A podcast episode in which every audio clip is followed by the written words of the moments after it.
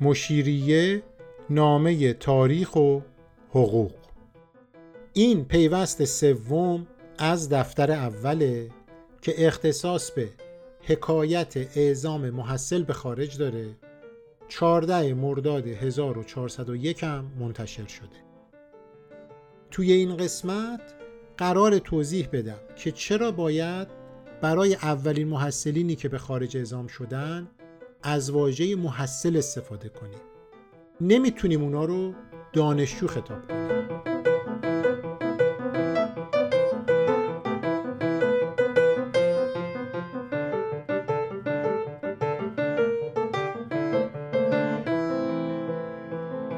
تو همه قسمت های این پادکست ها از اول تا آخر از واژه محصل برای این هفت نفری که به لندن رفتن استفاده شده. هیچ جا کلمه دانشجو به کار نرفته. ممکنه این سوال براتون ایجاد بشه که خب چه اهمیتی داره. حالا ما بگیم دانشجو یا بگیم محصل. مگه فرق دارن اینا با هم؟ اهمیتش اونجا مطرح میشه که اگر این هفت نفر رو دانشجو بدونیم اون وقت ممکنه انتظاری که از یه دانشجو داریم رو هم از اینا داشته باشیم. ممکنه با ذهن امروزی و تلقی امروزی که از این واژه داریم به سراغ این هفت نفر بریم. اون وقت تصویری که ساخته میشه با اون چیزی که در واقعیت وجود داشته فاصله می‌گیره. امروز کسی که دبیرستان رو تموم کرده دیپلم گرفته در یه مرکز آموزش عالی درس می‌خونه دانشجو خطابش می‌کنیم. اما در مورد این هفت نفر واقعیت تاریخی چیز دیگه ایه سال 1811 که میشه 1189 خورشیدی یعنی یه چیزی حدود 211 سال پیش که اولین محصلین ایرانی به لندن اعزام شدن هیچ مدرسه رسمی و دولتی در ایران وجود نداشت. به عبارت دیگه نظام آموزشی مدرن و یکسانی در کشور تشکیل نشده بود. معمولا هرچی بود تو مکتب خونه ها تدریس می شد که سطح ابتدایی از معلومات قرآنی، ادبی و معمولا تاکید بر سواد آموزی بود. یعنی یه نفر بتونه بره تو این مکتب خونه ها دو سه سال زور بزنه تلاش کنه تا بتونه یه خط قرآن بخونه یا یه نامه بنویسه. همین است آیا آموزش گرامر داده می‌شد؟ نه. گرامر فارسی در اون زمان به اون شکلی که امروز ما می‌شناسیم و در مدارس تدریس میشه وجود نداشت. کسی نمی‌دونست چیه. با تکرار با فشار به یه بچه 6 7 ساله یا بیشتر درس فارسی می‌دادن. بنابراین این محصلینی که به لندن اعزام شدن از مدرسه مدرن هیچی نمی‌دونستن. وقتی که مدرسه دبستان دبیرستان در ایران وجود نداره. خب حتما دانشگاه هم وجود نداره. تا سال 1313 خورشیدی که میشه 1934 میلادی در کل ایران فقط چند مدرسه عالی بیشتر وجود نداشت. مدرسه علوم سیاسی مدرسه تجارت فلاحت طب و چند مدرسه دیگه. مدرسه حقوق هم بود. ولی اینا دانشگاه نبودن. نهادهای آموزش عالی بودن. کادر متخصص مورد نیاز رو تربیت می‌کردن. تا سال 1313 خورشیدی که میشه 1934 میلادی دانشگاه تهران در ایران تأسیس میشه. که با این هفت محصلی که ما داریم در موردشون صحبت می‌کنیم فاصله زیادی وجود داره.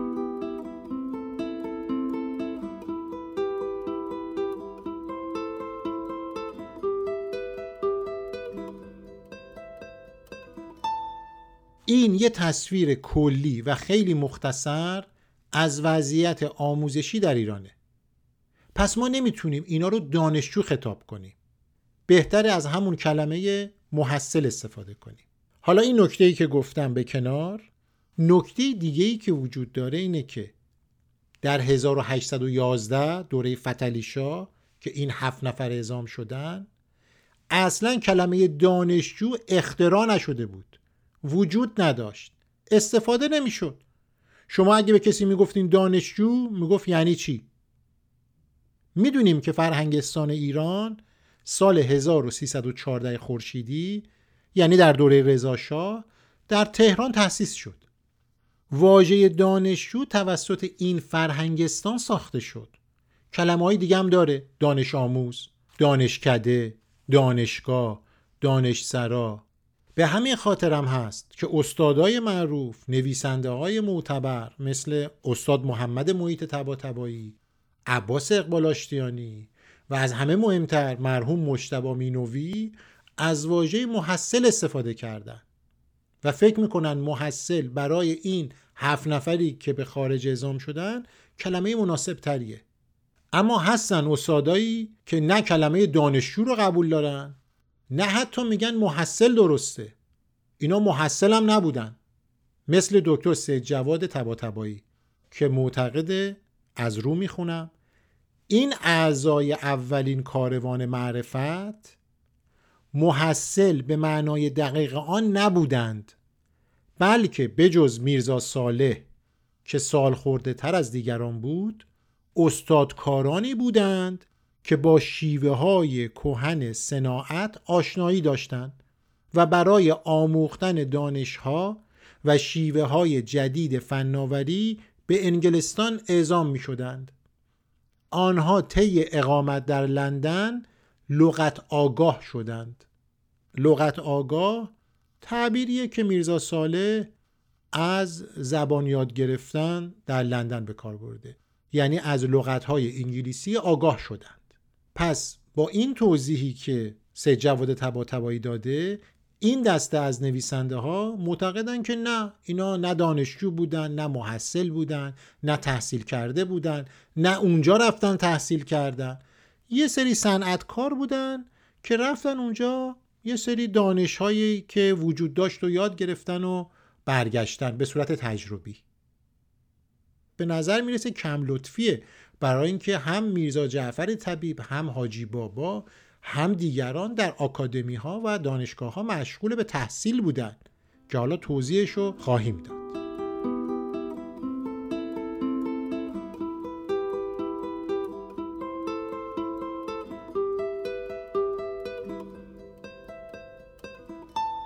همه اینا به کنار؟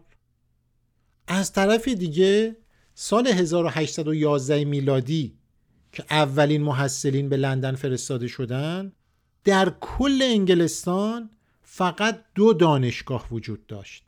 تاکید می‌کنم دانشگاه مراکز آموزش عالی academia منظور نیست. university اون چیزی که امروز university میگیم.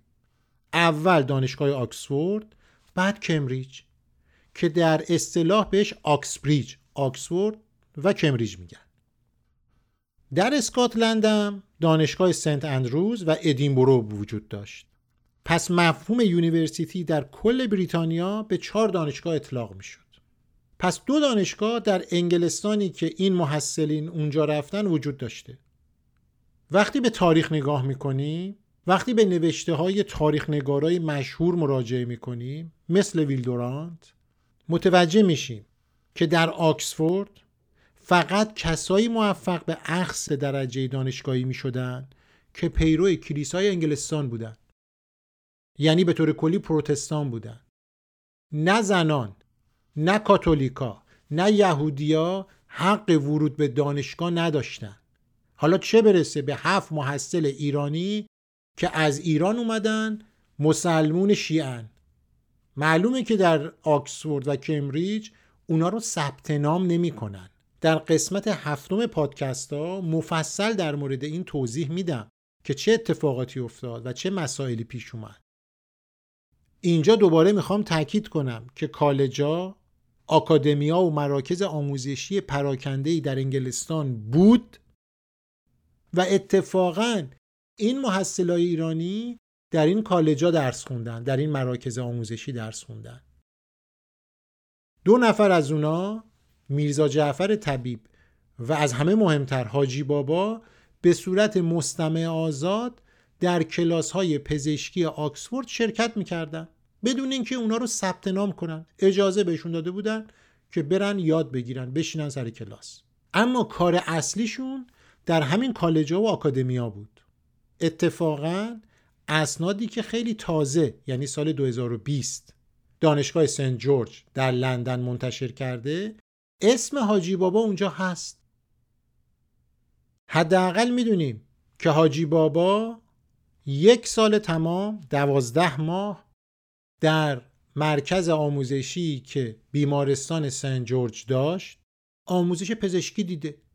اسمش تو لیست این مرکز آموزشی وجود داره. امروز می‌تونیم بهش مراجعه کنیم و ببینیم که حاجی بابا اونجا بوده.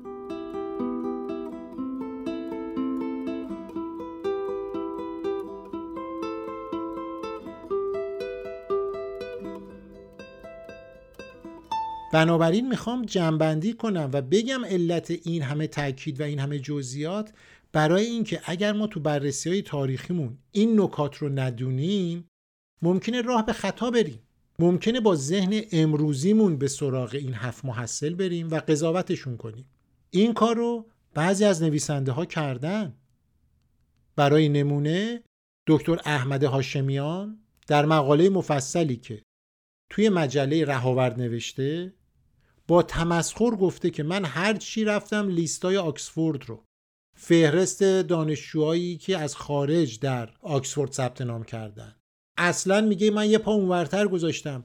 رفتم ببینم در کل آکسفورد بین اون سالهایی که این محصلین اونجا بودن آیا ردی از این هفت محصل وجود داره یا نه؟ ایشون با تحقیر میگه نخیر من چیزی پیدا نکردم. و تاکید می‌کنه اینا مثل کسایی که امروز میرن خارج. یه چرخی می‌زنن با مدرک دکترای جعلی و قلابی برمیگردن. تو ایران همه به اینا میگن دکتر. ایشون معتقده که حاجی بابام همین اتفاق براش افتاده. در صورتی که اگر ما دقت کنیم متوجه میشیم اولا حاجی بابا نیازی به مدرک نداشت. نمی‌خواست بره وزارت علوم مدرکشو تایید کنه. مطب بزنه. می‌خواست پزشکی یاد بگیره. وقتی برگشت در خدمت عباس میرزا باشه و این اتفاق افتاد. همه این نکات رو گفتم تا نتیجه بگیرم که این هفت نفر با چه محدودیتهایی با چه مشکلاتی وارد سیستم آموزشی شدن.